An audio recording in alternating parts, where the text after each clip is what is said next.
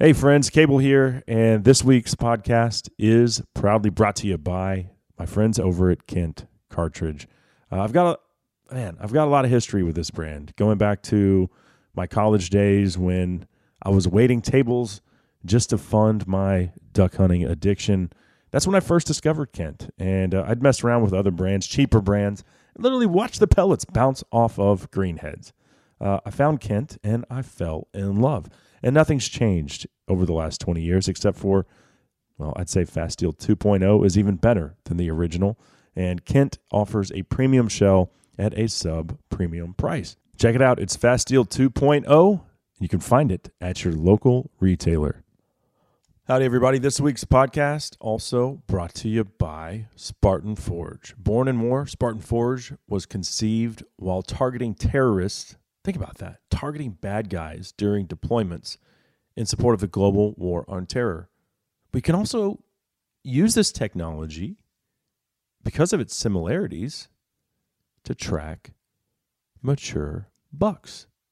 Now it's time to get this analysis into your hands. It's military based intelligence, next generation mapping. I absolutely love it. And I love the people behind Spartan Forge. They're like me. Second Amendment till the day we die. No exceptions. America first. Spartan Forge. Check it out by downloading the app today. I couldn't wait to do my sentence. I broke out of the Nashville jail. I just crossed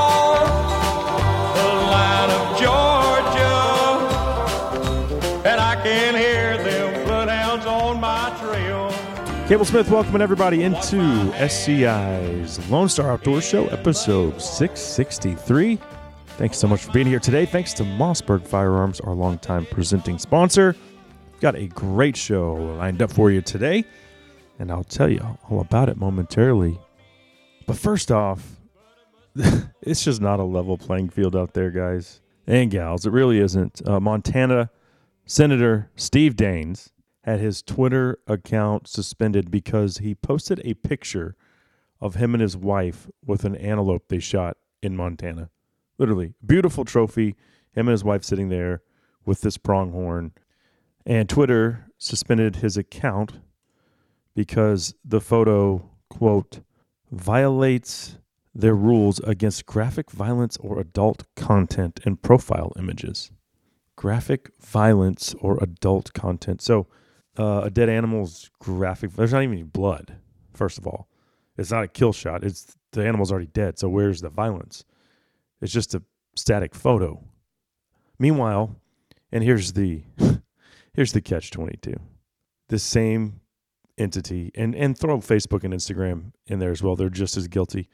They allow human on human violence, literally people getting gunned down in the street, all kinds of gang violence. They allow pornography women's nipples, butt cracks, I mean, thongs barely covering up their JJs, all that stuff rampant on each of these platforms. And they don't do a damn thing about it, despite the fact that it violates their own code of conduct. But no, they turn a blind eye. Yet when a conservative posts a picture of a hunting photo, this is the result. Oh, oh, oh. And then uh, the, the folks in Oklahoma protesting bills designed to protect youth from being transgendered before they're 21 yeah, they uh, they literally overtook the Oklahoma state capitol. But oh, they're so brave and downtrodden. In 2020, we called those same people on the other side of the fence just good old fashioned insurrectionists. uh, Ted Cruz took to Senator Daines' defense and said, Ridiculous. My friend at Steve Daines is in Twitter jail for posting this pic with his wife. Of course, Ted reposted it. If you don't like hunting, fine, don't go, but don't censor others who disagree. And I'm pretty sure this is a formal job responsibility for a senator from Montana. Spot on, Ted. So, what do we do? Well, we'll keep fighting. Uh, it's an uphill struggle because big tech is, I mean, hell, they, they even admit they influenced the 2020 election, suppressing conservative views. Uh, so, they're anti gun, they're anti hunting, they're pro vegan, they're pro animal rights activism, they're pro gender dysphoria. It's absolutely gross.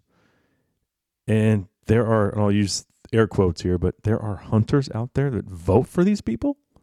Whew, give me a break, man. If you're voting for that side, you're voting against the Second Amendment, which we know Pittman Robertson dollars fund conservation across the country.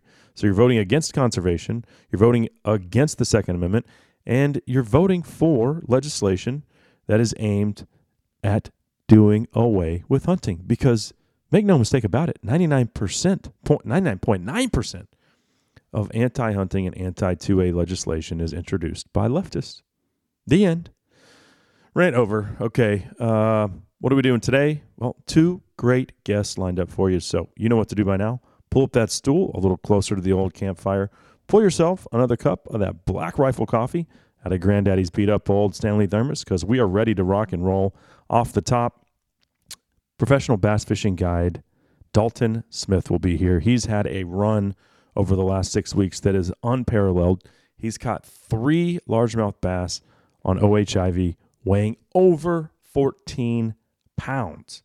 Two of them back in December, and we uh, we actually recorded the interview, and then he went and caught another one.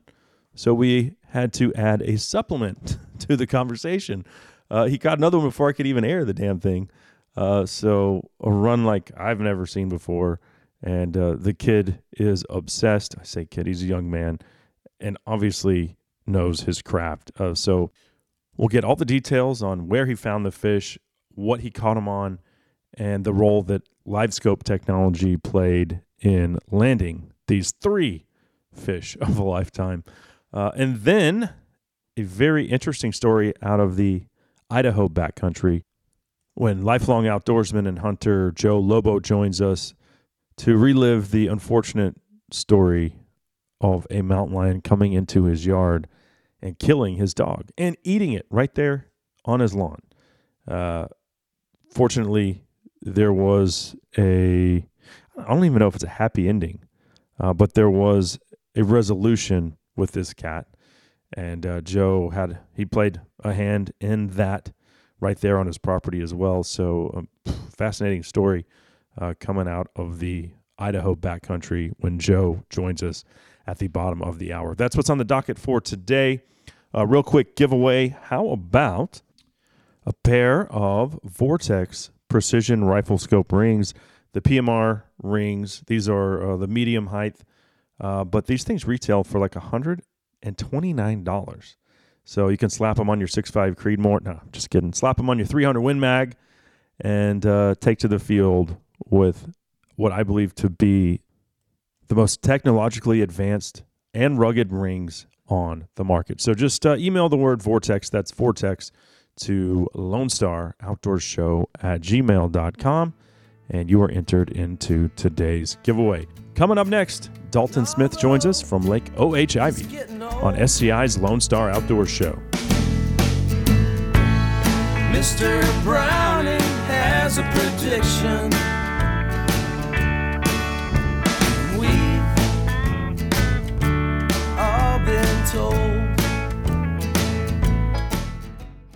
If you're looking for a thermal hog hunt near DFW, then Three Curl Outfitters has you covered. Offering fully guided thermal hunts just minutes south of Dallas, Guide Scout daily to put you on the bacon. Using thermal imaging technology to hunt feeders, crop fields, and river bottoms, you get unlimited hogs and no kill fees. Visit www.3curl.com. Also offering corporate hunts and food and lodging available by request. Book at 3curl.com or call 214 455 0940. In the market for a compact track loader, check out the Bobcat Advantage, where Bobcat track loaders squared off against other brands in a variety of tests and challenges. Whether you're looking for performance advantages, uptime protection, or quality design, Bobcat compact track loaders are the best built machines in the industry. But don't take our word for it. Watch the videos at bobcatadvantage.com or see Bobcat machines in person at one of our nine North Texas locations. Visit bobcatofnorthtexas.com or call 469 586 0000 today. Howdy, this is Robert Earl Keen, and you're listening to the Lone Star Outdoors Show. Up this morning before the sun, fix me some coffee and a honey bun. Jumped in the pickup, gave her the gas. I'm going out to catch a five. All right, Cable Smith, welcoming everybody back into SCI's Lone Star Outdoor Show presented by Mossberg. Thank you for being here. Robert Earl Keen five pound bass. Of course, it had to be, as we're about to get into some big bass conversation. But these uh, bass, more like five pound bass times three. Yeah, some absolute behemoths, and we'll do that with fishing guide Dalton Smith momentarily. This segment, though, proudly brought to you by SCI. The big event is taking place this month, February 22nd through the 25th in Nashville. It's the annual convention, and the entire global hunting community will converge in Nashville for four days at the end of this month. I'll be there. Look forward to seeing you. For more information, head over to safariclub.org, and I will see you there. Okay, without further ado, let's bring him on right now. The man who has taken the Texas bass fishing scene by storm. It's my pleasure to welcome Dalton Smith to the show. Yeah, man, I really appreciate you having me on. excited about it. So, so where are you from originally? I'm originally from uh, Kentucky, uh, about a about an hour south of Louisville, and I went to school in Central Kentucky and fished in college, and ended up moving down there and coaching at the college at Campbellsville University where I graduated. We started a kayak bass fishing team, and I had the pleasure to coach those those anglers for a little over a year and uh, guide on the side a little bit and just fish every day and hang out with them. And so it's been it's pretty cool. Of course, yeah, that's awesome. What do you what do you coach or what did you coach? So we started a uh, kayak bass fishing team, and it was we were the us and another school, Carson Newman. We were the two scholarship schools in the Hobie series, the Hobie College series, and they fished their their whole year last year and did great. And it was awesome. Like just, you know, I didn't have a whole lot of experience fishing. I have a kayak maybe two or three times, but um, I got to watch them learn and get excited about fishing and do good and compete. So um, it was it was awesome. They got a good thing going on over there. Um, it's going to continue to grow, and so I'm you're, excited. you're to coaching fishing. guys- Yes, sir. Kayak bass fishing. Yep. Wow, that's incredible. And the school paid Yeah. you to do that? Yes, sir. That was my full that was my full time salary job after I graduated from fishing there. uh, You know, for four years. So who knew? I mean, I knew colleges, a lot of colleges have bass teams. I didn't know they actually had a Yep. Paid instructor. Yeah, yeah. So a lot of the teams are either scholarship or they're um, like a club. And when they're scholarship, most of the time they have a head coach and an assistant coach.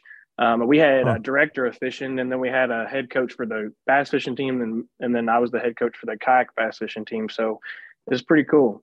Mm, that's awesome. Very Yeah. cool. Yes, sir. So, um, did you did you fish tournaments b- before that experience? And do you fish tournaments yeah, now? I uh, yeah. So man, I've been since I was 13 years old. I fished my first tournament, and uh, we had a lot of little like reservoirs and river systems there around the house in Kentucky. And I fished in, in high school, and then um, got got that college scholarship at Campbellsville University, and had a great college career. Uh, fished with a bunch of different people. Um, my last year, I had a freshman, uh, Kate Hayford from Michigan, and we got third in the team of the year for the bass stuff. Like we just learned a lot, and it just every year, just I, I knew I loved it and stuff. And um, some things happened after I graduated, and I still fish tournaments. But since I moved down here uh, to Voss, Texas, here on Lake O.H. Ivie, I've just been uh, guiding and and fishing every day I can, and just trying to grow my brand and business and meet as many people as I can. the The fishing culture down here is awesome. Uh, get to hang out with a lot of cool people that know, you know, a little bit older than me. I'm only 24 years old, so I get Uh-huh. to I get to be a sponge and soak it all up around here. So well, and Ivie is kind of, uh, and I and don't get me wrong, I wasn't on Lake Fork in the '80s and early '90s, but it seems like it's the same thing that's happening. Like, uh, I didn't, I don't. Yeah. You might have more information as to why the last three years Ivie has just been incredible, but traditionally yeah, if you look at say there's i don't know what is it 500 something sharelunkers now that have been caught in texas? If you were to go and break it down by lake lake fork's got damn near half of them like literally like 250 of them are going to be from lake fork. And every year lake fork still produces sharelunkers and typically until ivie took over lake fork would produce three or four a year and then every other lake would have one. Maybe on a good year they'd have two but lake fork was Right. always still the gold standard. That's not any not anymore not not in recent history anyway. Ivie has displaced Right. fork and is turning out sharelunkers hand over fist it seems like. Yeah. Uh, I have so you know some other guys down here uh, jack york's in town right now too. We've been hanging out. So jason kahn and jack york and some of the guys their customers want to or their clients want to come over here and chase a trophy fish just because this lake's putting out those teeners. Um, and you don't see that all the time at fork. Like you're going to go catch 40 to 50 pound back you know five fish stringers but the chance at a, a trophy bass here on Ivie is so much greater right now and, uh, and we have some theories no one knows 100% but um, when they stocked i can't remember what year it was but um, they stocked uh that first big bunch of share lunkers. and it's just like it's that time where they're all reaching that like max potential growth and that's why Yeah. we're so we're seeing so many right now Yeah. Okay. So And so, had you? I, I read somewhere an article that you actually, the day that that you ended up catching these fish, you were supposed to be duck hunting in Arkansas. Yeah, yeah. So I guess I can, if you like, I can go back. It's it's a crazy story. It, it's Yeah. kind of a detailed story, but it's really crazy. Uh, we had a. I'm an avid outdoorsman as well. Uh, I love to hunt. I've kind of quit chasing deer just because I, was guiding all winter, and I kind of have to weigh your options and stuff. But so I got into waterfowl hunting because it's usually the coldest part of the year, and we had planned a trip to go to Arkansas with one of our buddies that has a boat, and he he hunts public land down there, and the river had fallen out, like the water level. So about two o'clock, we canceled our duck hunting trip, and at five o'clock, I talked my buddy Cole Loxton into coming down here because I've been talking about coming down here forever. And we left Bowling Green, Kentucky at 10 p.m. and we drove all night. Um, Cole drove most of the way down, and I hopped on the last like three or four hours, and we got on the lake and drove around and it was it was blowing pretty good that day so i just wanted to see the lake see the water clarity water temperature kind of like how it looked and how it set up and i don't even think we boated a bass the first you know we were only on the water for three or four hours but uh, we went in and uh, the next day we went out and just started to figure stuff out and at the end of the day so you had never been to 11-11. Ivie. You never No, been sir. before. Oh wow. No, sir. No, we had never been. Um, I had I've watched a bunch of stuff and kept up with you know the things that you know Brett Cannon and Josh Jones and all the guys down here are doing, um, and just really intrigued. And I will say though, like I was I was just a little like I felt good about just showing up down here and putting the troll motor in the water, just because in college fishing we would have to we would travel across the country and have to break a lake down. So I was Yeah. excited about trying to put some things together. And uh, we had like 20 like our best five went like 27 and a half but cole caught an 11 11 so that made the trip and that was Uh-huh. the the day before the 14th and we were super stoked like so happy about that we were pretty like just we could have dropped everything and left and i'd have been happy with with how the trip went uh, um, but we we started to figure out a couple things like a timing deal, but they were really picky on the bait presentation and color. It seemed like so you just had to be at the right place at the right time. And I had caught a five pounder um, that day. Cole caught the eleven eleven, and it was and it was like in this little spot that set up like a spot where they just floated out there and kind of swam around and chased bait on the edge of a timberline. And the next day we we caught them good in the morning. And I was like, Cole, let's go back there. You know, let's let's go do some looking around. And um, I had a giant one on forward facing sonar. We could tell it was over 10 pounds and she bit my bait. But when I felt the bite, it was her spitting the bait out. And I Uh-huh. set the hook and she wasn't there. I was like, man, that fish, like I felt it spit it out. Like I need to set the hook sooner.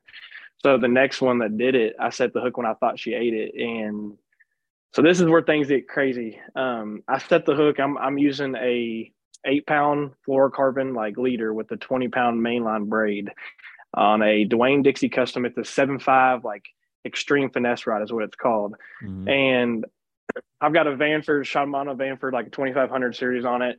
And I hooked this fish and she takes she takes off running and I'm watching her on live scope the whole time.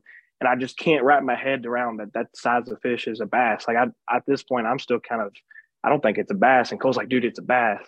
So she would get 10 foot from the boat and I would watch her kick her tail and she would just be down to 30 foot instantly. That's how strong these fish are. So I'm like tightening my drag, loosening my drag, really trying to fight this fish because I don't want her to break. But there's a huge tree, like a 60 foot tall oak tree, and she keeps trying to get in it. And I keep trying to get her out and she keeps pulling me. And she just swam right into the tree and my line just stopped. And I was like, Cole, she's hung up. This fish is hung up. And I'm I'm I'm upset, but at the same time, I didn't see it, so I didn't know what it was. And we're sitting there trying to figure out what to do. And at this point, there's a phoenix, and he kind of sees the commotion going on. So he just kind of starts to float towards us. And about the time he was probably like 50, 60 yards away, uh, we're looking on live scope at this tree she's in, and I can see like I had fought her probably for 10 minutes. And um, on live scope, I can see something floating up to the top of the tree. And I'm like, Cole, I think that's her. Like, I think that's that fish. Like she's she's worn out. So she's just floating up because she came out of deep water. And we start looking around and we can see her belly down in the water. And I'm like, that's her, that's her, that's her. So we start clearing all the rods off the front deck. And he and we're it's raining at this point, I think, or misting. So we have a rain gear on and Cole has his like bibs on. So I, I go to hold his bibs and hold my rod at the same time. And he ends up netting this fish that was hung up in a tree, like Wow. the one that I had on. Yeah. So he gets her up, and the guy's right here watching it all happen. I bite the line and then reel in my my rod because it was hung up in the tree, and we I kind of lost it there for a second. Um, like the guy was trying to talk to us, you know, and ask us questions, and I couldn't catch my breath, so I started like dry heaving over the side of the boat, like you know, all the things that you think goes through your mind goes through your mind like the adrenaline high is crazy i've never felt that in my life um, uh-huh. So we go weigh the fishing and i do want to you know shout out elm creek um, david and monica owed elm creek uh, rv and campgrounds and they, the whole process is super easy. Um, we've created we created a great relationship with them. They help out everything you know they love us down here guiding and their food is amazing. But anyway so we go up there and we weigh the fish in and take pictures and do everything for the share lunker program because i wanted to submit this fish Yeah. um, but it, i was two days before the new year so they were Yeah. done taking share lunkers for the year so i could Which still don't understand that really personally. Like I've I've never understood that with Texas Parks and Wildlife. Why, like a, a 13 pound plus fish is a 13 plus pound fish. Right. Like why would you not want that genetics in your program? So I don't I don't get it. I it. think so, that uh, you know, maybe I'm I'm just thinking I don't know the answer, but I'm just thinking that they want they don't want to take too many. Um Yeah. and they might, you know, they've already had they already had enough for the year or whatever, how they or the season that they do. Um, but I do understand. I mean, there's different sides to the story. But you know, I got to I, we did some videos for Six Sense. I caught her on a 2.7 uh, divine swim bait, like basically like a crappie jig. I mean, it's tiny. Mhm. Um, and so we did some videos for Six Sense and Dixie Custom Rods and let the fish go and took a video of her swimming off. And our plan was is when we pulled the boat out of the water for that day that we're headed back to Kentucky. We had some stuff that we had to be back for New Year's for um, New Year's Eve for. So I looked at Cole and I was like, "Are we going to go make some more casts?" And he was like, "Let's go." so we take off and go back to the spot. And within five minutes of the troll motor being in the water, I hooked up to another one. And we actually saw her very quickly. Like I set the hook into her and she kind of came up. She didn't jump, but she came to where we could see her under the water. So we knew it was another share lunker 13 Yeah. plus size fish. So I fought her in open water and she never got towards any trees or anything. And Cole netted her again. And at this point, I, I'm like pinching myself, like I'm pacing up, like I'm pacing back and forth on the boat. I can't even sit still because it's just, it, it doesn't seem like a real life situation. Same bait. And yes, sir, 2.7 divine swim bait. How deep were these head. fish? So these fish were swimming by themselves in about 30 foot, about Mhm. 25 to 30 foot, somewhere in there, uh, just kind of floating around like we kind of see at Dale Hollow. These big fish, they just kind of swim in the river channel and they eat bait when they want to. Uh, but when they when they get that big, they kind of like they're not they're not loners. Like there's a zone of these big fish, but they just kind of they want to be alone. I think a lot of Mhm. times. I mean, you'll see like two or three together. Sometime it's crazy what we've learned with this uh, forward-facing sonar stuff. Um, and I might, you know, I might be. I got. I get super super excited about the forward-facing sonar stuff. I know some people hate it and love it, but it's it's been a crazy tool that we get to see this stuff happen. So Yeah, yeah. So what was your personal best before these two fish, and and, and what did yeah, they weigh? so so the first one weighed 1469 and the second one weighed 1427 and one of them was 25 and a half inches long and the other one was 26 and a half inches long and i took measurements of the girth and everything and i don't know this i have the measurements like on fishing line but i haven't like looked at the actual length and stuff of I want to get some replicas made for sure, but right now I'm just kind of like, you know, looking for that next one. so Yeah. uh but yeah, they were both on the same bait and that's what they weighed and and what was your next question there? Oh, uh, no, that yeah, what was your personal best before that? Oh, okay. So I've caught four seven pound largemouth bass, and my PB smallmouth is a six two. Um, I have traveled like across the country in college fishing. I just never boated one over seven. I keep, I feel like every time it's a seven, a seven, a seven. Um, so I doubled it twice. that yeah, day. twice. I mean, that's how rare that is, dude. I don't know. I mean, there are people in the share lunker program, anglers who have caught multiple share lunkers. I don't know if I've ever heard of one catching two on the same day. Yeah, It might have happened, but I, I don't hearing- remember it. From what I'm hearing around here, at least in Texas, I might be the only person that's ever caught two 14s in one day. I, you know, Yeah. don't take my 100% word on that, but a lot of people have told me that, and it's pretty cool to think about. Um, but I, I think that might be true. So, Yeah. Well, since we're uh, we're done patting you on the back, let's pat me on the back now. Uh, so no, I'm just kidding. I my personal best was a six nine, and Heck then I- I can't remember. I, I think it was 2017, maybe. I was it was the spawn, and I was just out fishing at a, you know, probably a 10 acre lake close to where I live, and uh, I caught two giant crappie on a 10 inch uh watermelon worm. I think it was a zoom, maybe. Um, but I, I these caught these big crappie, and this is a like this is in a residential area, so of course I'm everything's catch and release. Not that you'd want to eat those Yeah. fish anyway. So I throw these Right. crappie back, and I'm like, well, that's cool. You know, I'll try to catch another one. I throw it back in there and hook into something.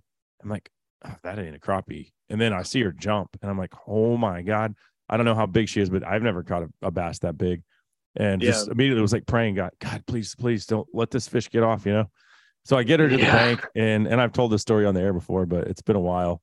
Uh, and I realized, like, I I land her, and I'm like, this fish weighs over ten pounds, I think. Like, and I and then I'm going through my backpack, like, well, my scale is corroded. Like, I haven't caught a fish worth weighing in so Mm. long that yeah. so I I tie her up. I drive to 7-Eleven, buy some batteries, try to get the thing to work. It doesn't work. So then I just go to Cabela's, buy a scale, and and drive back to uh to where she was. Dang. It should, end up being 10 2 3.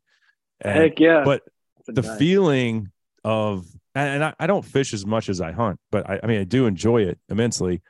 But uh that was every bit as big as like shooting a monster buck, you know. Like yeah. Yeah. I and and, and I can't you can't replicate it again until you do it again. Unlike you though, Mhm. I don't I didn't stay mad at him. I actually was like, I'm good for a while. Yeah, yeah. Everybody's Uh, like, man, you do, you know, you're 24, you caught two 14s, like you're ruined. And I'm like, I don't see it like that. Like, yeah, you know, everyone around here obviously kind of knows me as that kid that did that. And I'm just, I'm ready for that next one. I'm ready for either my client to hook one up to one or me. Like, I, I would gladly net one. Like, I just love to appreciate them. It's crazy. They just don't get that big too often. no, So, no. And it is whatever's going on with Ivie is uh it's very unique. And now is the time if you want to go have the opportunity like you did to catch a uh twice in a lifetime bass, we'll say. Uh, yeah.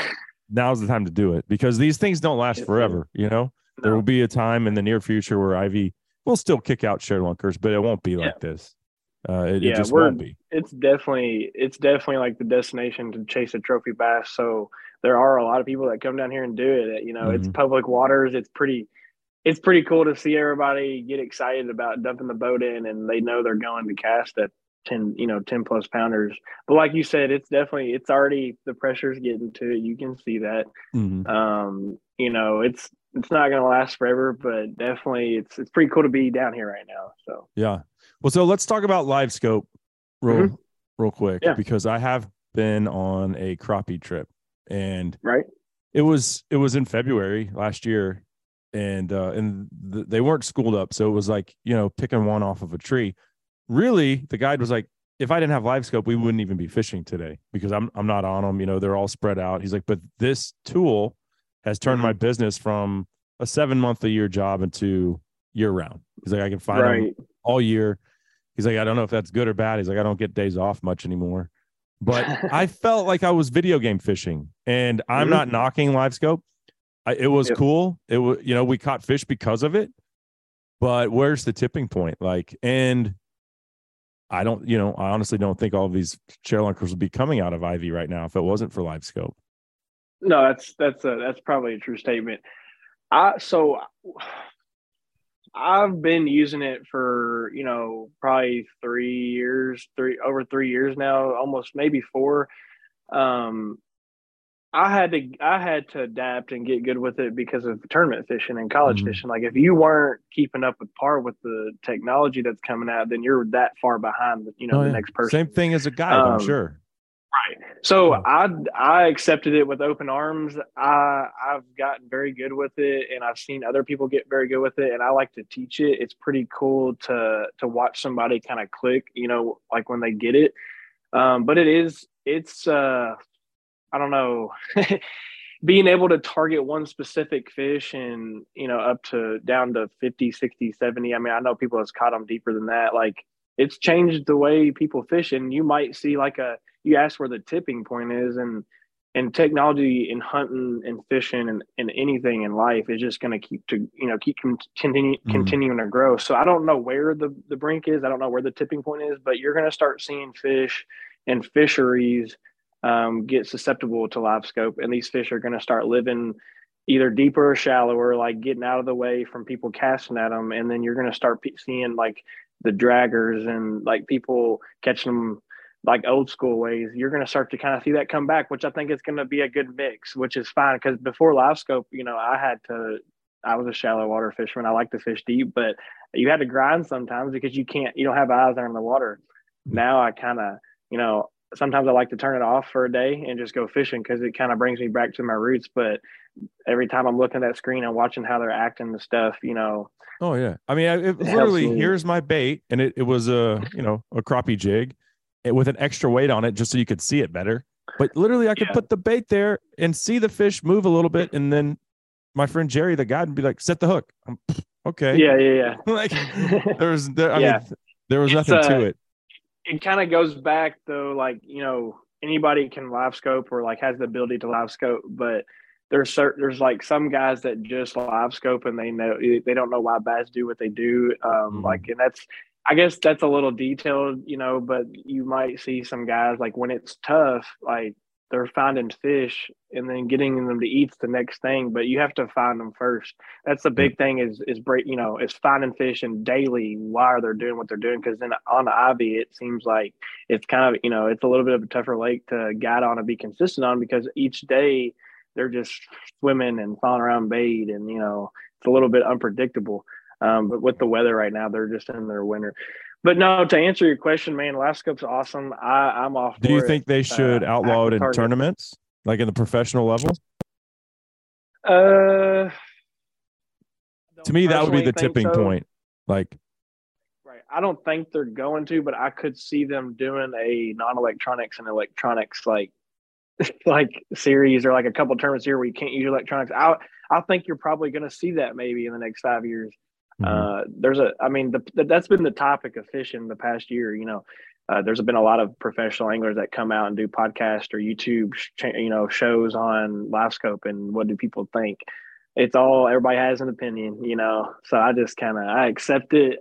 I don't know what the point's going to be. I mean, we don't know. I mean, they have Aqua-Vu cameras now. Obviously, you can't use those in the tournament, but in practice, they in the past they have been able to use them.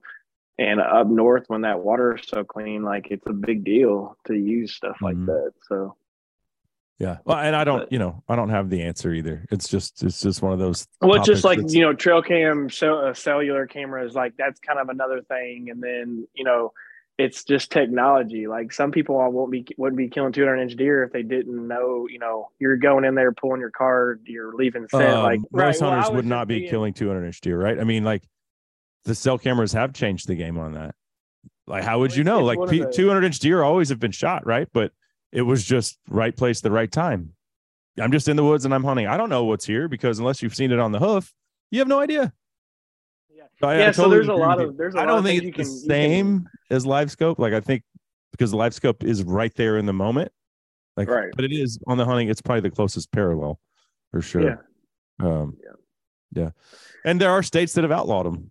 Like you can't use trail cameras and uh, during the season. I think in Arizona, I think there might be other states that have done the same thing. But yeah, on public land, actually, I think it might be a private land too. Um, but yeah, there are. There, I think that went into effect last year. Uh, big stink That's for elk hunters. But you, but their deal was you'd walk by a water hole and there'd be ten different cell cameras on there.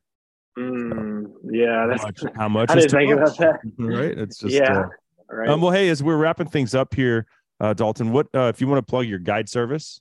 I know you're living in a buddy's camper there, but you've you've made O.H. Ivie home.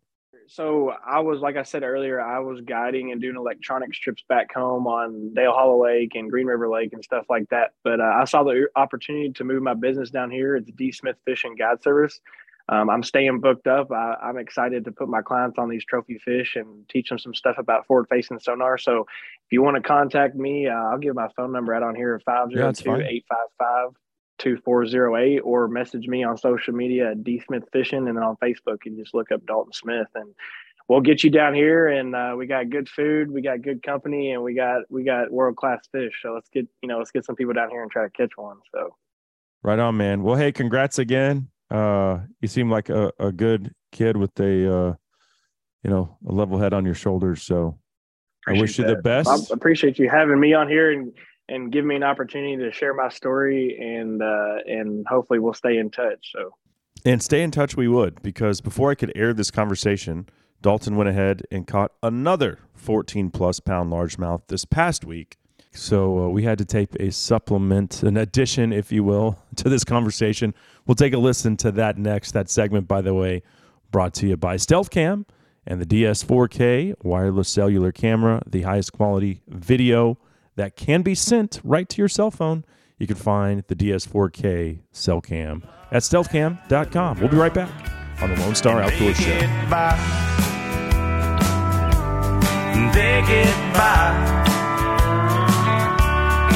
All get by by the grace of God. We all get by.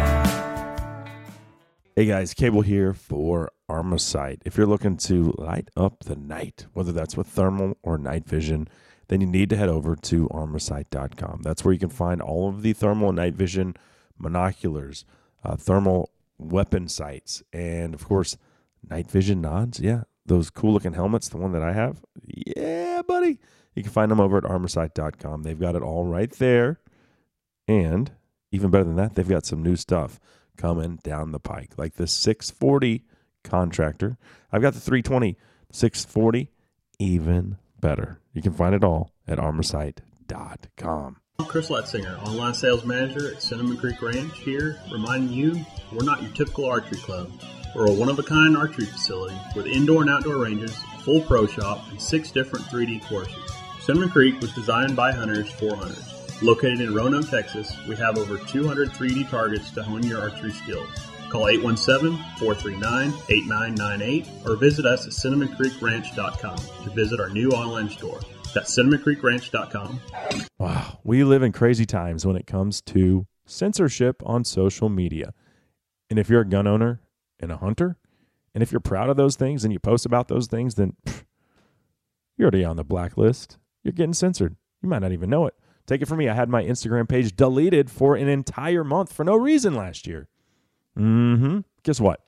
That kind of stuff doesn't happen over at Go Wild. It's a community of people who love to hunt, fish, and cook their wild game. They also love guns. If you want to be a part of that kind of place where you're not getting censored, where they actually promote posts with that kind of content, just go to download Go Wild. It's a free app. I absolutely love it. You'll see me there posting every day. So come on, join the conversation at Go Wild. Said ain't so, said ain't last call. A whiskey on the rocks and Adderall. A whiskey on the rocks and Adderall. We are no different. Burn, neon and lights. Little American Aquarium bringing us back on SCI's Lone Star Outdoor Show presented by Mossberg. Cable Smith here with you as always. Thanks for dropping by. We're still talking big bass here, and we'll get back into that conversation in just a sec. This segment, though, brought to you by Black Rifle Coffee and my friends over at Rustic Reminders Taxidermy. And with that being said, uh, let's go back to the well here and continue the lunker conversation with Dalton Smith, who one upped himself uh, again this past week with another 14 plus pound largemouth bass. All right. Well, Dalton, this time it was eligible for the ShareLunker program, which is 13 plus pound largemouth bass uh, that you can actually enter into the Texas Parks and Wildlife uh, Legacy Class ShareLunker program. Uh, that opens up January 1st. And last week, uh, you're up to your old tricks, and you. I think this this fish you just caught was bigger than the first two. Yes, sir. Yep. Yeah, So- it's so, yeah. fourteen seventy six. So now you've got four, four, three fish over 14 pounds, Yes, sir. That's over, correct. all from Ivie. And uh, Yep. yeah. So tell us about about that. What were the weather conditions like? Because Yeah. the last two were from December, so you know over over a month ago. Yeah, the last time that we had talked, uh, I think I mentioned that we were in like kind of ice storm and everything was still kind of froze up. Mm-hmm. And I think that's the only day I didn't fish that week that we had that conversation. Um, but the next day, I guess it was Thursday, um, we had a little bit of a warm up and it was mist and rain. So all the boat ramps and everything unthawed. And um, that whole week we had uh, Jack York and uh, Cade and a bunch of a bunch of guys that I used to fish against in college. Like at some point or another, we all fished against each other in some tournaments, and uh, we'd always just talk like small talk at the boat ramp or when we saw each other on the water. But we were all kind of down here just trying to catch a ShareLunker. It was pretty cool that we were all staying together and hanging out every night. And uh, we stayed up like way too late the night before. Um, I think we ended up going to bed at 2 a.m. But we we were just talking about bass fishing the whole time. It was just that's why No Like, beer, no beer are- was drank during these conversations. yeah, yeah, no comment there. But um, but we we just had a we just had a great time just bouncing ideas off of each other, and you know these guys are really good with forward facing sonar too. I mean, the, you know probably the best around. You know, Jack York is killing it on Lake Fork. He's been guiding there, so we were all just bouncing things off of each other. And I actually had to come to Coleman, where I'm at right now, because the roads were finally thawed, and I had to pick up some food and some windshield wipers. Like my the ice had messed up my windshield wipers, so I was biting at the bit to get back out there because I knew it was like raining and misting, and that's the same conditions I had when I caught my two 14s in the same day. So I was, I was just trying to make everything, all these errands, really quick, and I went back and hooked up to the boat and dumped the boat in, and I had this one fish found.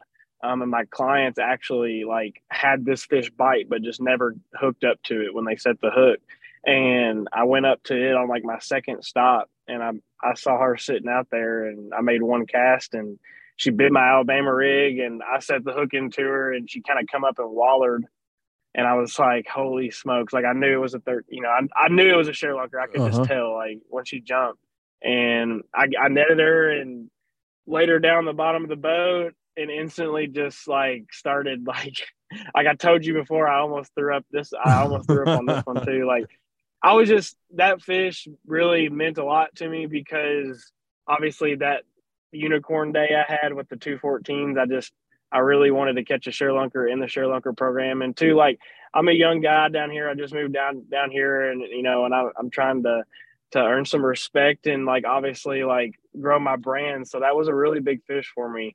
I was super blessed uh, to hook up to another. Uh, I'm concerned about your client and the etiquette of uh, going behind him after he misses this fish, and you know you land this 14 pounder. Well, I was actually by myself that day. Uh, We were all canceled that week because nobody could drive. Uh, Oh, right. Everybody, all the all the cities and everything were locked up, and like the roads were terrible. So I was I was I was not on a guide trip that day. I was completely just fishing by myself. Like in in in my instance, when I'm guiding, I make the most minimal cast ever. Like most of the time, my clients are like, "Why aren't you fishing?" I'm like, "Cause I'm trying to get them on that fish." So. Right. Um, But I just you already had, had, this found one, you had this fish found. Yes, Uh-huh. sir. Yeah, And it I was still been, there. I had been checking this fish for about three weeks.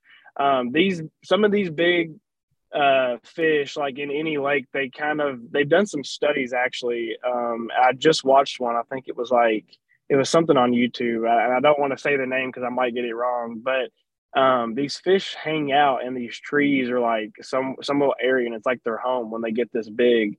And that fish was there like every other time I went to check her. And if she wasn't there, she was probably around Mhm. that area, and I could I couldn't just see her on the on the forward facing. But I rolled up there, and it was just like you know she was just glowing up under a bait ball, like a thread. There's some thread fin, like a real small bait ball up above her, and she was kind of sitting down towards the bottom in like 14, 10 to fourteen foot, and I I made the perfect cast, and it all came together. So. So, so the Alabama rig, which is illegal in tournament fishing. Some uh, tournaments. Yeah. Some well, tournaments. on like the elite series and stuff like Yes, that, sir. it was Yeah. legal, I think, for like a year or two, and then everyone was like, "Wait a second.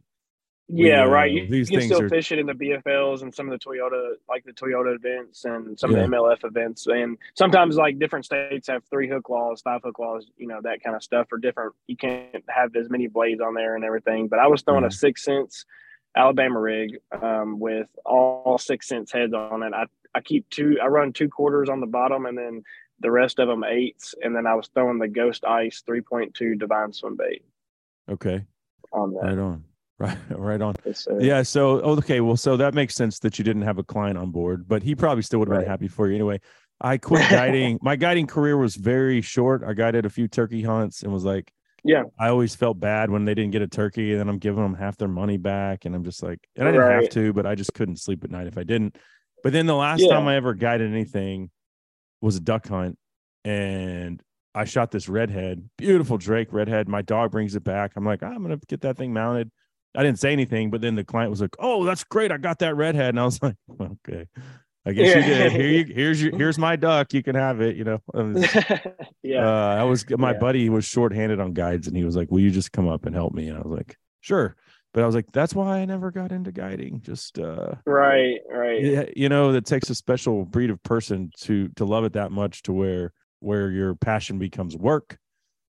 Yeah, That's no, and that's what and that's what I've been asked that quite a bit, and I hope that day never comes. I, you know, whenever I'm guiding, I, I'm I'm strictly like business and I and learning or you know teaching and watching my Mhm. clients learn. So it's it's different. Like they'll they want me to fish every now and then. Sometimes you know every client's different. Sometimes people want to watch you fish just for a little bit, just to kind of see how you're doing it and everything. Um, but I you know I take those days that I have off and I try to get on the water and that's kind of my my alone time and my you know and I I, I still enjoy it just just as much. Um, and when you net a fish, a big fish for a client, you know, and you see their face light up like that, just makes it for me. And that's that's just something I really. Enjoy, I guess I so. never got that return on my investment because the guy never sent me a picture of my duck that he got mounted with him smiling. You know, maybe that would have made me Yeah. feel better.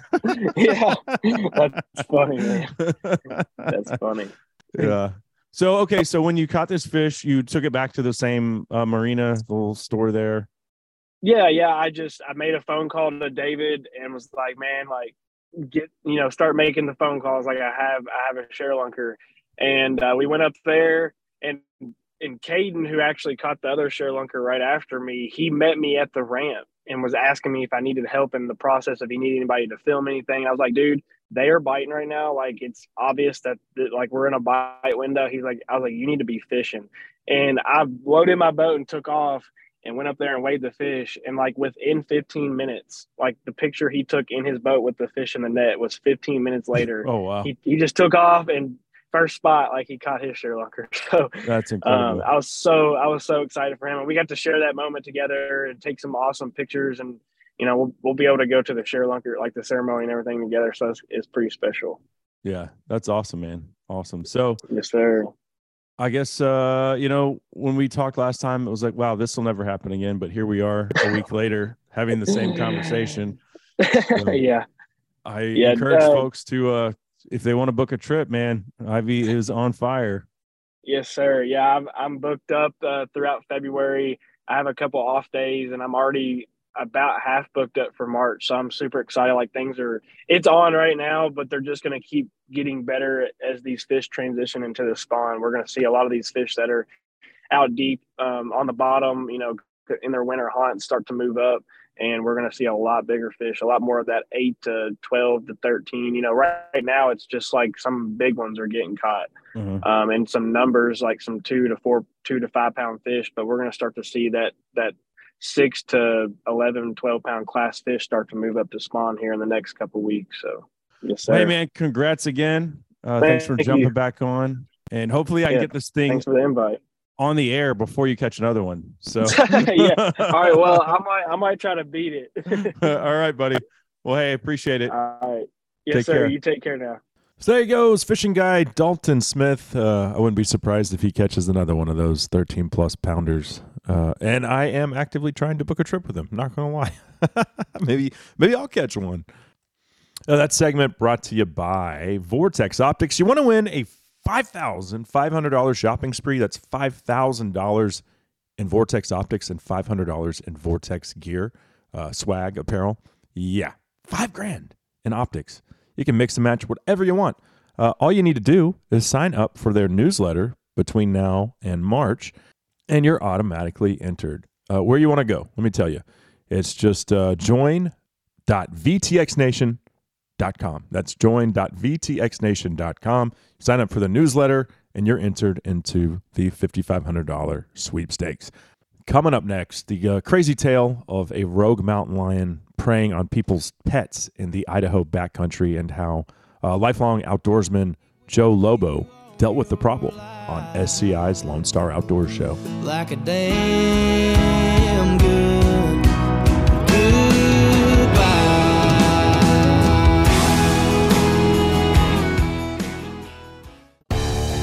Some say a silenced gunshot is the baddest sound out there. At Silencer Central, we have another favorite. It's the sound of silence delivered to your front door. When you buy from Silencer Central, we handle your application, set you up with a free NFA gun trust, and deliver your silencer straight to you. With an average 90 day turnaround time when you use eForms, buying a silencer is simpler than ever. Visit silencercentral.com and we'll help you get started. Did you know that Orvis has been family owned since its inception in 1856? Think about that. Uh, they also donate 5% back to protecting nature. Orvis and its customers have raised and donated more than $20 million to protecting nature over the past 25 years. They continue to grow a community of outdoorsmen and women with classes focused on everything from fly fishing to wing shooting and hunting dog handling from basics all the way to advanced. And don't forget about their unique fly fishing and wing shooting trips all over the world. Orvis, proudly American made fly fishing gear since 1856. It's that time of the year where you might want to try to kick off a new year with a fitness journey. Cryo and More has all your holistic healing needs with cold therapy, heat therapy, and pressure therapy, which shortcuts the time you have to spend recovering from your workout or minimize the muscle soreness you feel from physical activity. Cryo Skin is a body hack that speeds up the death cycle of the fat cells using non invasive technology that uses heat and cold to eliminate fat cells. Your greatest wealth is your health. Visit cryoandmore.com or head over to the location off Virginia Parkway. Hey everybody, this is Michael Waddell with Bone Collector, and you listen to my good buddy Cable Smith with the Lone Star Outdoor Show.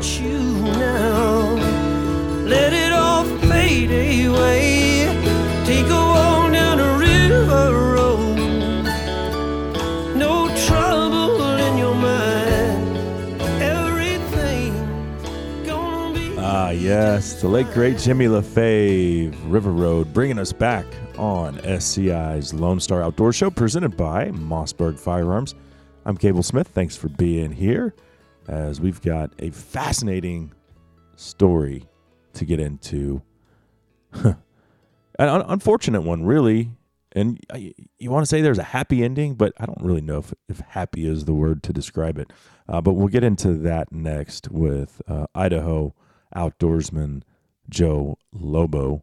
But first, this segment brought to you by Numa, geared for the outdoors. If I was uh, traipsing around the Idaho backcountry this time of year, I guarantee you I'd have on the Palisade Puffy.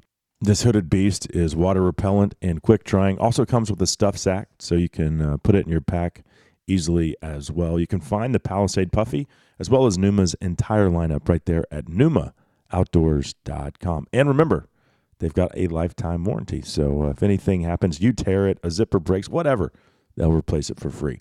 Uh, check it out, Numa Outdoors. With that being said, let's bring on our next guest, joining us from, I believe, southern Idaho.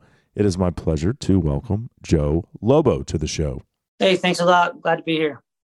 My pleasure, brother. So uh, you're in southern Idaho, correct? Yeah. Lifelong resident? No, moved here transplant about 32, 33 years ago. Where did you escape from? Take a wild guess. California. Good, good old California. My favorite state. Yeah. Oh, yeah, I, I know. Yeah. I feel like smart. an Idaho after 30 years, though.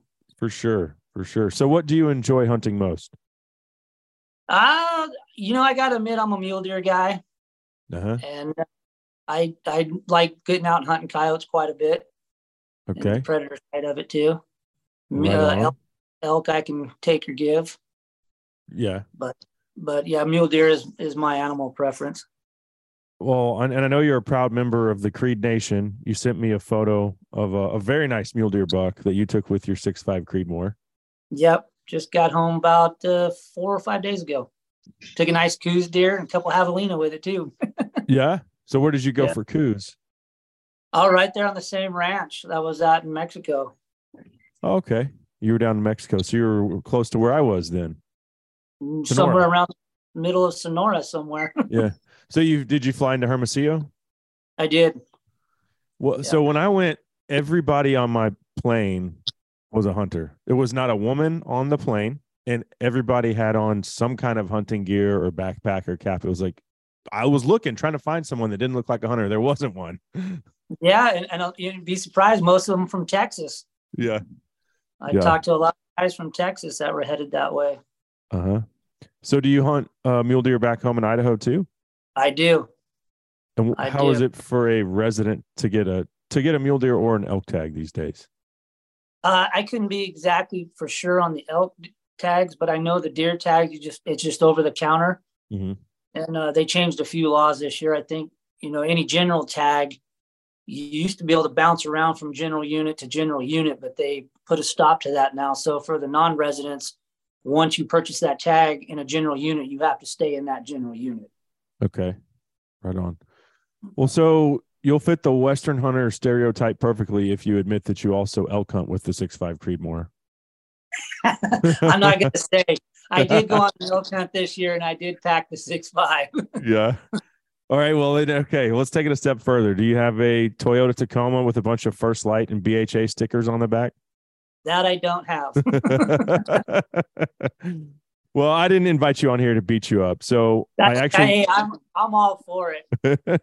My son, my son had even told me, he goes, "You need to set the icebreaker with the six five Creedmoor." Uh, yeah, yeah. Well, you know, I, I think it's funny just to joke about it. I have a six five. I hunt. Uh, you said you like to hunt coyotes. It's my, it's my thermal gun. So I hunt uh, hogs and coyotes with it primarily. But Right. um, but I don't take it elk hunting because I have a 300 Win Mag. Uh, yeah, But what I really wanted to talk about was uh, an unfortunate situation that took place last winter.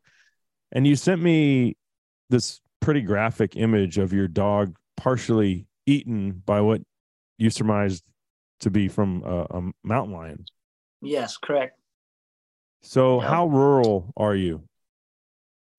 You know, I I'm spaced out here pretty pretty good, and and fortunately, I live right on the on the line of uh, public land.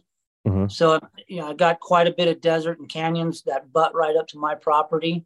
I mean, you know, a matter of five or six minutes on a four wheeler, I'm in public land Yeah. on BL. So I'm out here. Yeah, I'm out here a little ways. Okay. But how close was this? Where, where you found the dog's body? How close was that to your your actual house? I'm gonna bet it was, if anything, 30 yards from my door, So it killed it and just started to eat it right there. right there. And Oh it was. It, this all took place. It started on a Sunday. Uh-huh. a guy at my work he lives about two miles as the crow flies from me and he calls me in the morning about six o'clock and he says hey you're not going to believe this a cat got my dog this morning about four o'clock so i Hmm. said are you sure he- this guy's a non-hunter Yeah. so i said sure it was a lion he goes yeah i went out and beat it with a stick and then with a pipe and it still wouldn't let go and until he pulled his truck up there with the headlights and honked the horn and it finally let go of the dog and it took Hmm. off into the dark so I went up there. Of course, I got to go and investigate. So I go Yeah. over there, and ah, I clearly it's cat tracks in the snow and a bloody mess.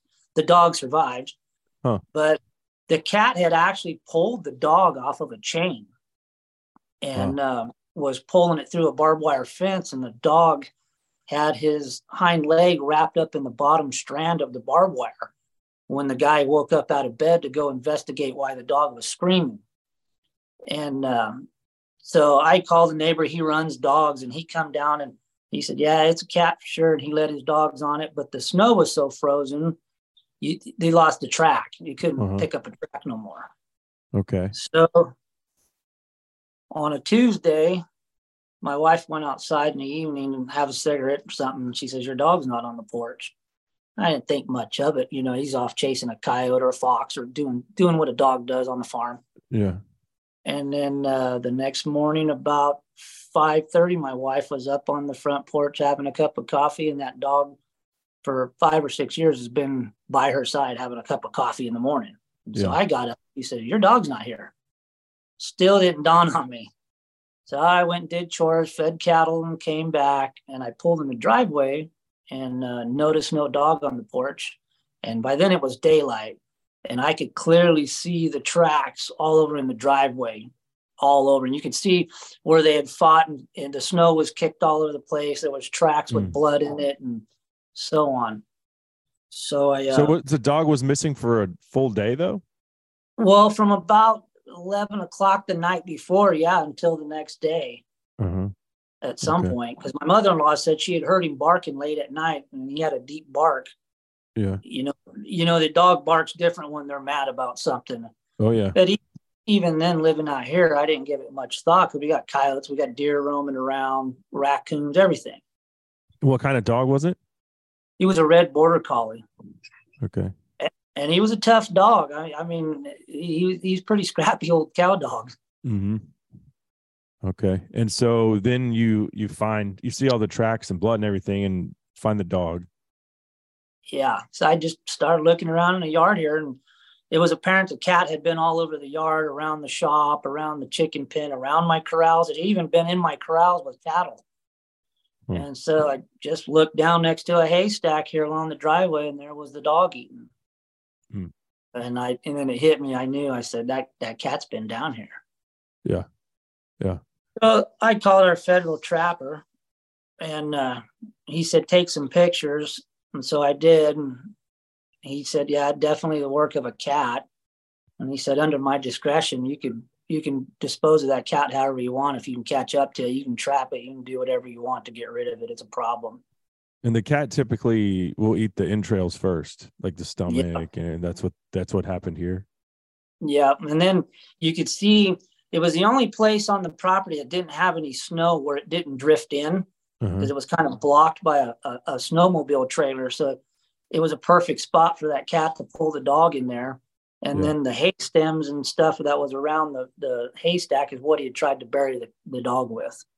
Okay. And so what time do you think that actually happened then?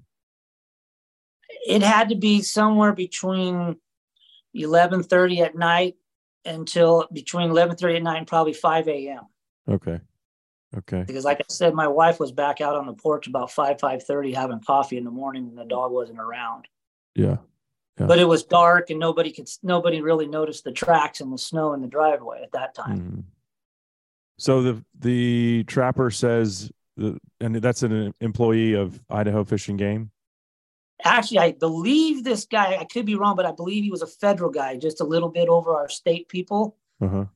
so on the phone is when he said i had a cat tag in my pocket to begin with and he said but under my discretion you you uh, you just kill the cat i'll come out there and i'll do the paperwork and turn it over to your Fish and Game officer So don't even there." you didn't have to use your lion tag didn't have to depredation permit.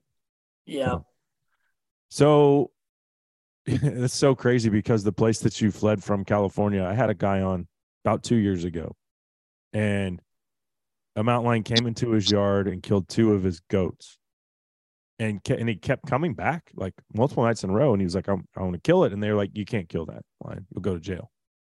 Like the same situation, except for it was a goats and not a dog. right California, like they value. Actually, this past week, a five-year-old kid got mauled by a mountain lion, and California's uh, response was, "Well, we're not going to kill that cat, even though they matched. They found the cat, did the DNA sample, and then they're like, we're not going to, we're not going to euthanize it. Like it just almost killed a kid. So Yeah. it's just a different mentality. Uh, it's ass backwards for sure. It is, and that's one thing about Idaho. There, there's some guys out here that'll probably disagree with me, but as far as I'm concerned, what I've been watching, Idaho does a really good job as far as leniency of tags and permits and methods of taking predators. Mm-hmm. You know, and yeah, I don't really have any complaints with the state of Idaho on the predator hunt. And the wolf situation is different, but even that's starting to come around where they're noticing that we need to do something. Well, and I know for a fact because they've told me they shoot wolves out of helicopters. They just don't publicize it because you know it's the, backlash. But they are Right. trying. You know, Idaho's aware of the wolf problem. I don't know if you have wolves in your uh, part of the state, but No, not not down this far. About an hour and a half to two hours from me Mhm. is when you start running into wolf sign up in the mountains. Gotcha. Okay. Well, Joe, let's knock out a quick break. I want to come back and hear uh, how this tale ends up playing out uh, because there is, uh, at least there's a resolution. We'll get into that next. That segment brought to you by All Seasons Feeders and Blinds and the Big Chingon. It's what Henry and I hunted out of all season. It's roomy. And hey, you know what? If you want to put all of your kiddos in there, uh, I've taken three kids and the wife. You could even put the dog in there if you wanted to. It's the Big Chingon.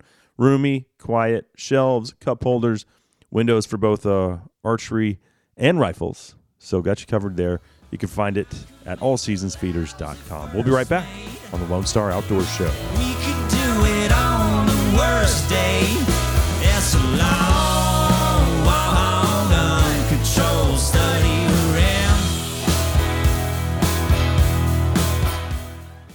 Time to tell you about Protekt products. Veteran owned and made in the USA, Protekt makes your water work harder for you in the field. They have a hydration electrolyte formula for endurance and replenishment.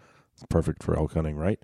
Uh, energy formula for when you need an extra kick. Immunity for optimizing the immune system. And one of my favorites, the rest formula to ensure deep sleep and proper recovery. All the formulas are liquid, so they mix instantly in your water bottle or CamelBak. And the cool thing is, they don't gunk them up like a powder with that messy residue. They also have an easy to use line of mineral sunscreen for quick and odorless application and all day protection in the field. For more info, head over to protekt.com to see their entire lineup. That's protect, P R O T E K T dot com. Yesterday's wine.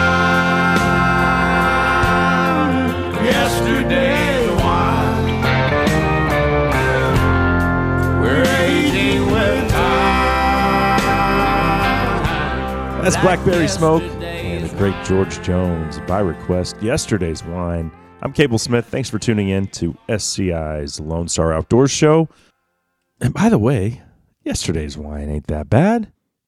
Maybe last week's wine. Yeah, that, that's probably a different story. Uh, but anyway, thanks again for being here. We're still visiting with uh, Idaho native Joe Lobo.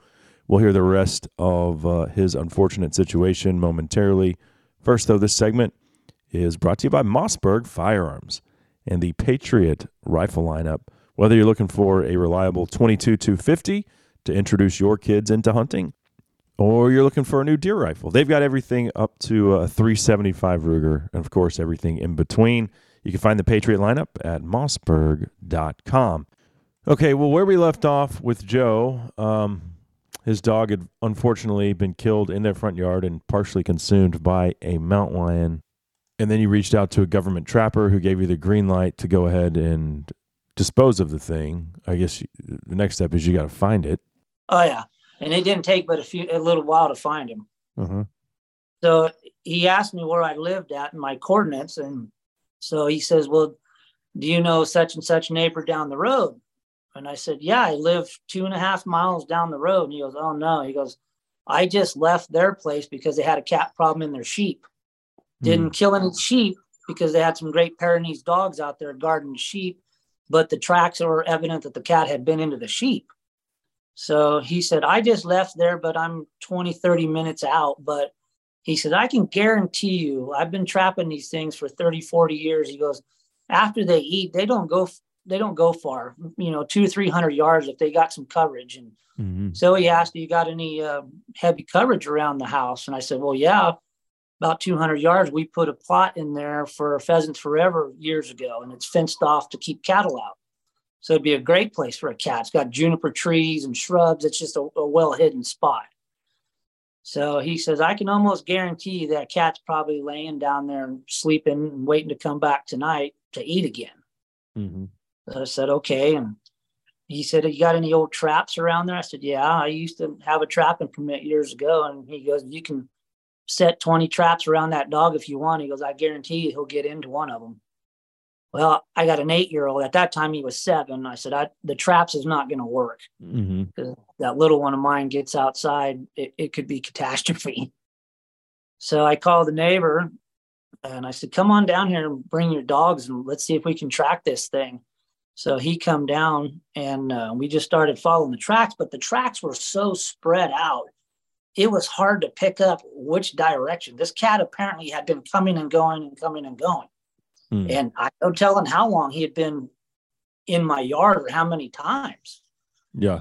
And so um, I said, let's just take off down there to that tree plot and uh, see if he jumps out. I said, I'll go around the back because on the back end, it's just wide open farm country. So I figured if the cat bolted out of there, it would give me a clear shot. Well, my buddy walked up through there. He got to the end of the trees and he hollered at me. He said, No cat. So I come back through the trees and we both walked down through the tree plot. And lo and behold, here's that cat laying under a tree, hissing on its on his back legs. Mm. So I pulled up and shot him. But what's weird is the tracks from my buddy going up there were literally 10 foot in the snow from where that cat was laying under that juniper tree hiding. It Huh. never budged. He walked right past it once, and then we met at the end of the trees and walked together back through on the same tracks. And then finally the cat sat up and kind of made a hissing sound, and I just pulled up and shot her. With the six five. No, actually, it was it was a 223 this time. okay. Well, that just tells you this cat had a very high tolerance for human activity. I mean, he's he's thieving and living in very close proximity. I don't was it was it an old cat? Like what happened when No, it was an Yeah. actually a, a fairly young cat, and Uh-huh. um, the biologists seem to think it got weaned off early because we had a really severe uh, storm hit, and it lasted for about sixty days. Where I mean, it was frigid, ten degrees was a high, twelve was a high, so the cat was obviously hungry. But somewhere along its life, it was probably taught to pick on cats and dogs. Mhm. who who knows? But um it gets stranger even after that. You know well any, after we get the cat put down the the trapper showed up and uh, he looked the cat over and he said it's a young cat and it was fairly skinny. It had been hungry. It was kind of thin and so i learned a lot from this experience Yeah. so he, the trapper said, You don't mind if I look at the dog? I don't want to be morbid, but I've been studying these cats for 30, 40 years. i there's two kinds of cats. He says there's chokers and there's skull crushers. And he says, I can look at your dog and tell you exactly what that, what kind of cat that is, what kind of method he uses to kill. So he hmm. went over there, and sure enough, the dog's top of his skull was just caved in. And he said, Yeah, he goes, I, I, I guarantee you just bit him right on the top of the head and held him. Mm-hmm. Well, I Mm. put it together. The neighbor that said when he was beating the cat off of his dog, it had him by the top of the head. Same thing. Mm-hmm. So the trapper was probably pretty sharp guy. And you could tell he'd been doing it for a while. Yeah. Well, that's interesting. The mountain lion that I killed in Colorado, uh, we had hunted. It took me three trips, and we caught uh, probably three females on the two previous trips, and then I went back and uh, December, and we were doing it on uh, dry ground, which is what I wanted to do. But for the first time, we were hunting on private land because this rancher had had two foals killed, and his the rancher was like, "You can hunt here, fine, uh, but whatever you catch, you kill." And we were, from a conservation standpoint, like not really. We were trying not to kill a female. Wanted a big Right. tom. Well, of course, it was a female that was doing it, so I ended up shooting her because that was the deal. Right. Um, but yeah, once they start preying on livestock or pets, they're they're typically they're not going to quit. Yeah. And what scares me is to think my seven year old that that tree plot is 200 yards max from my Mhm. house, and he plays down there, shoots his BB gun down there. You know, it's just where he goes to build forts and hang out and be a country Yeah. kid. I mean, the, the situation could have been, it could have gone horribly wrong had my kid been down there playing and that cat could have got him. You know, Yeah. it could have been, it could have been bad. Absolutely. So was there uh I mean, did you feel good from from like a revenge standpoint? Be No, honest. No. No. The No. whole thing just left a, was just sucked. Yeah, it kind of sucked. I mean, I, like I said, I was glad it was a dog and not my kid. Yeah. but it was a sucky situation. You, you know, I'm just like most hunters. I, I, I, I, care about the animals, you know, and it was unfortunate. Had the cat been out in the desert where it belonged, eating deer and antelope and the other things that cats should be doing, hmm that's where it should have been. But in Yeah. this situation, it wasn't. It was, it was in housing, you know, around my yard and, and eating dogs. Well, and And then there's was- people that will be like, "Well, you moved into their habitat." Well, you know, there's a there's a balance there, right? It's uh, and- Yeah. and, ultimately, who's the real predator? It isn't the mountain lion. It's the per- it's the ones that walk on two feet. Um, and so when they get out of line, you know, it's our job to responsibly manage their populations. Sometimes they go rogue, and there's really no other alternative. There's no other outcome for this No. kind of situation. It ends one way for them, and Yeah. and that's Well, the way it is. Even the trapper said, you know, he says, if I come out and set some traps and I catch that cat, I'm to, it's, it, I'm to put him down. Yeah, because No, it doesn't absolutely. do good to relocate him or any of that because that no, that's California mentality. yeah he says we don't do, we're not to do that we're, we're Yeah. to put the cat down and, and be done with it so it doesn't ever come back Had you? I know you said you had a a mountain lion tag. So had had you hunted cougars before? I i have years ago i went out with a couple guys with dogs. Wasn't quite my thing just for because of time reasons. Mm-hmm. you know i got a lot of work to do and you know how it works with dogs. You got to hit that weather pattern right. Everybody's got to be on the same game and be in the woods at four o'clock in the morning looking for tracks and i, I it Oh, just yeah. that time doesn't work for me. But i have i you carry one just because when i am calling coyotes along uh, canyons and things like that just to have one in my pocket because i i see their tracks quite a bit on the desert Yeah, right on, right on. So the last question I have is, uh, what became of the cat? uh, he's he's currently at the taxidermist still right, I I would He's hope so. Yeah. But the strange thing is, after we killed that cat, the very next morning, I went outside to start my pickup, and I always keep a rifle on the seat of the pickup. And I didn't walk 50 yards from my 40 yards most from my pickup to go push some feed in for my cattle. And the second one was standing right there at the corral looking at me. Another so kind of, yeah, there was a Wow. pair of them. There, there, there were a pair. And this one I could obviously tell was the male because I could just see his head was a little blockier, you know, Uh-huh. and it was the longest 10 second stare off I've ever had in my life. And I kind of thought, well, the truck, the truck is sitting there idling with a gun. Do I run to the truck or do I just try to ease into it? Because I, I Mhm. wasn't worried about the cat getting me because there was too many obstacles in the way. Is I didn't want to startle him. I wanted to get the gun and get that cat shot too. And so as soon as I turned to take one step towards the pickup, it just bolted. It took off in a in a canal. So one side of me was like, okay, I'm glad it's scared of people. Hopefully it just come back looking for its litter mate and hopefully it won't come back. So I set up cameras everywhere you could think of on this property in every direction and never did get a photograph of that cat coming back. So he left. So that's good. He he left, yeah. good for hopefully. him. Yeah. I'm still yeah. Uh, every day now I go out there and look around for tracks. Never seen him again though. Never seen him again. Well, that's good. Yeah. Yeah. Well, man, I uh I hate that your dog was killed. I appreciate you coming on though and and telling your story. And uh certainly I think you know we have to applaud Idaho Fish and Game for the way that they handle these type of uh it seems like an open shut book, you know, where hell, uh my friend uh Ty Stubblefield had one of his bison mauled by a grizzly in Montana. And the Mhm. wildlife agent comes out and is like, eh, can't really prove that it's a grizzly. I mean, there's grizzly claw marks down the animal's back. And he's like, well, w- what about the claw marks? What do you think did that? You know, Yeah. some mystical creature. It wasn't a lion. It wasn't a wolf. What what's left? You know, there's only so many predators here.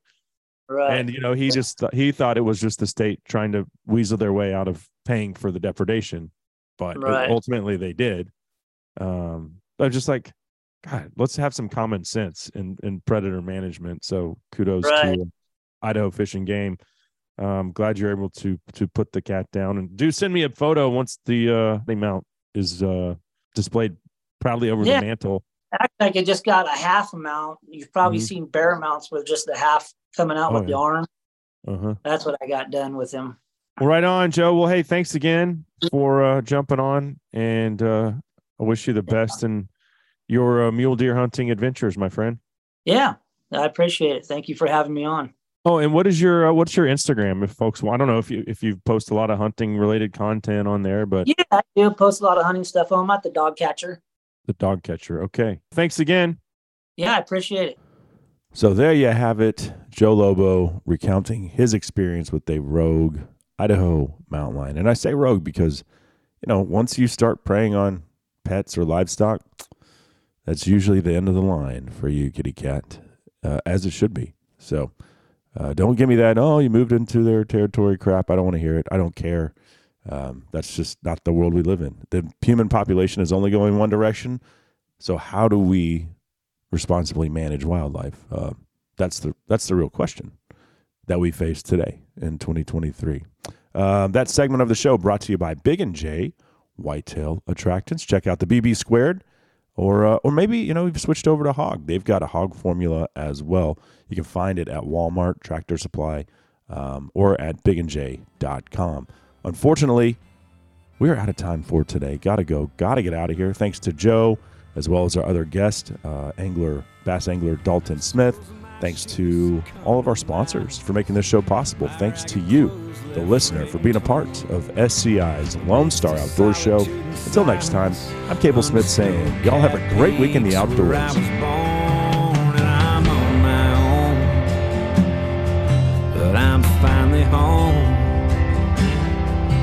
Never more.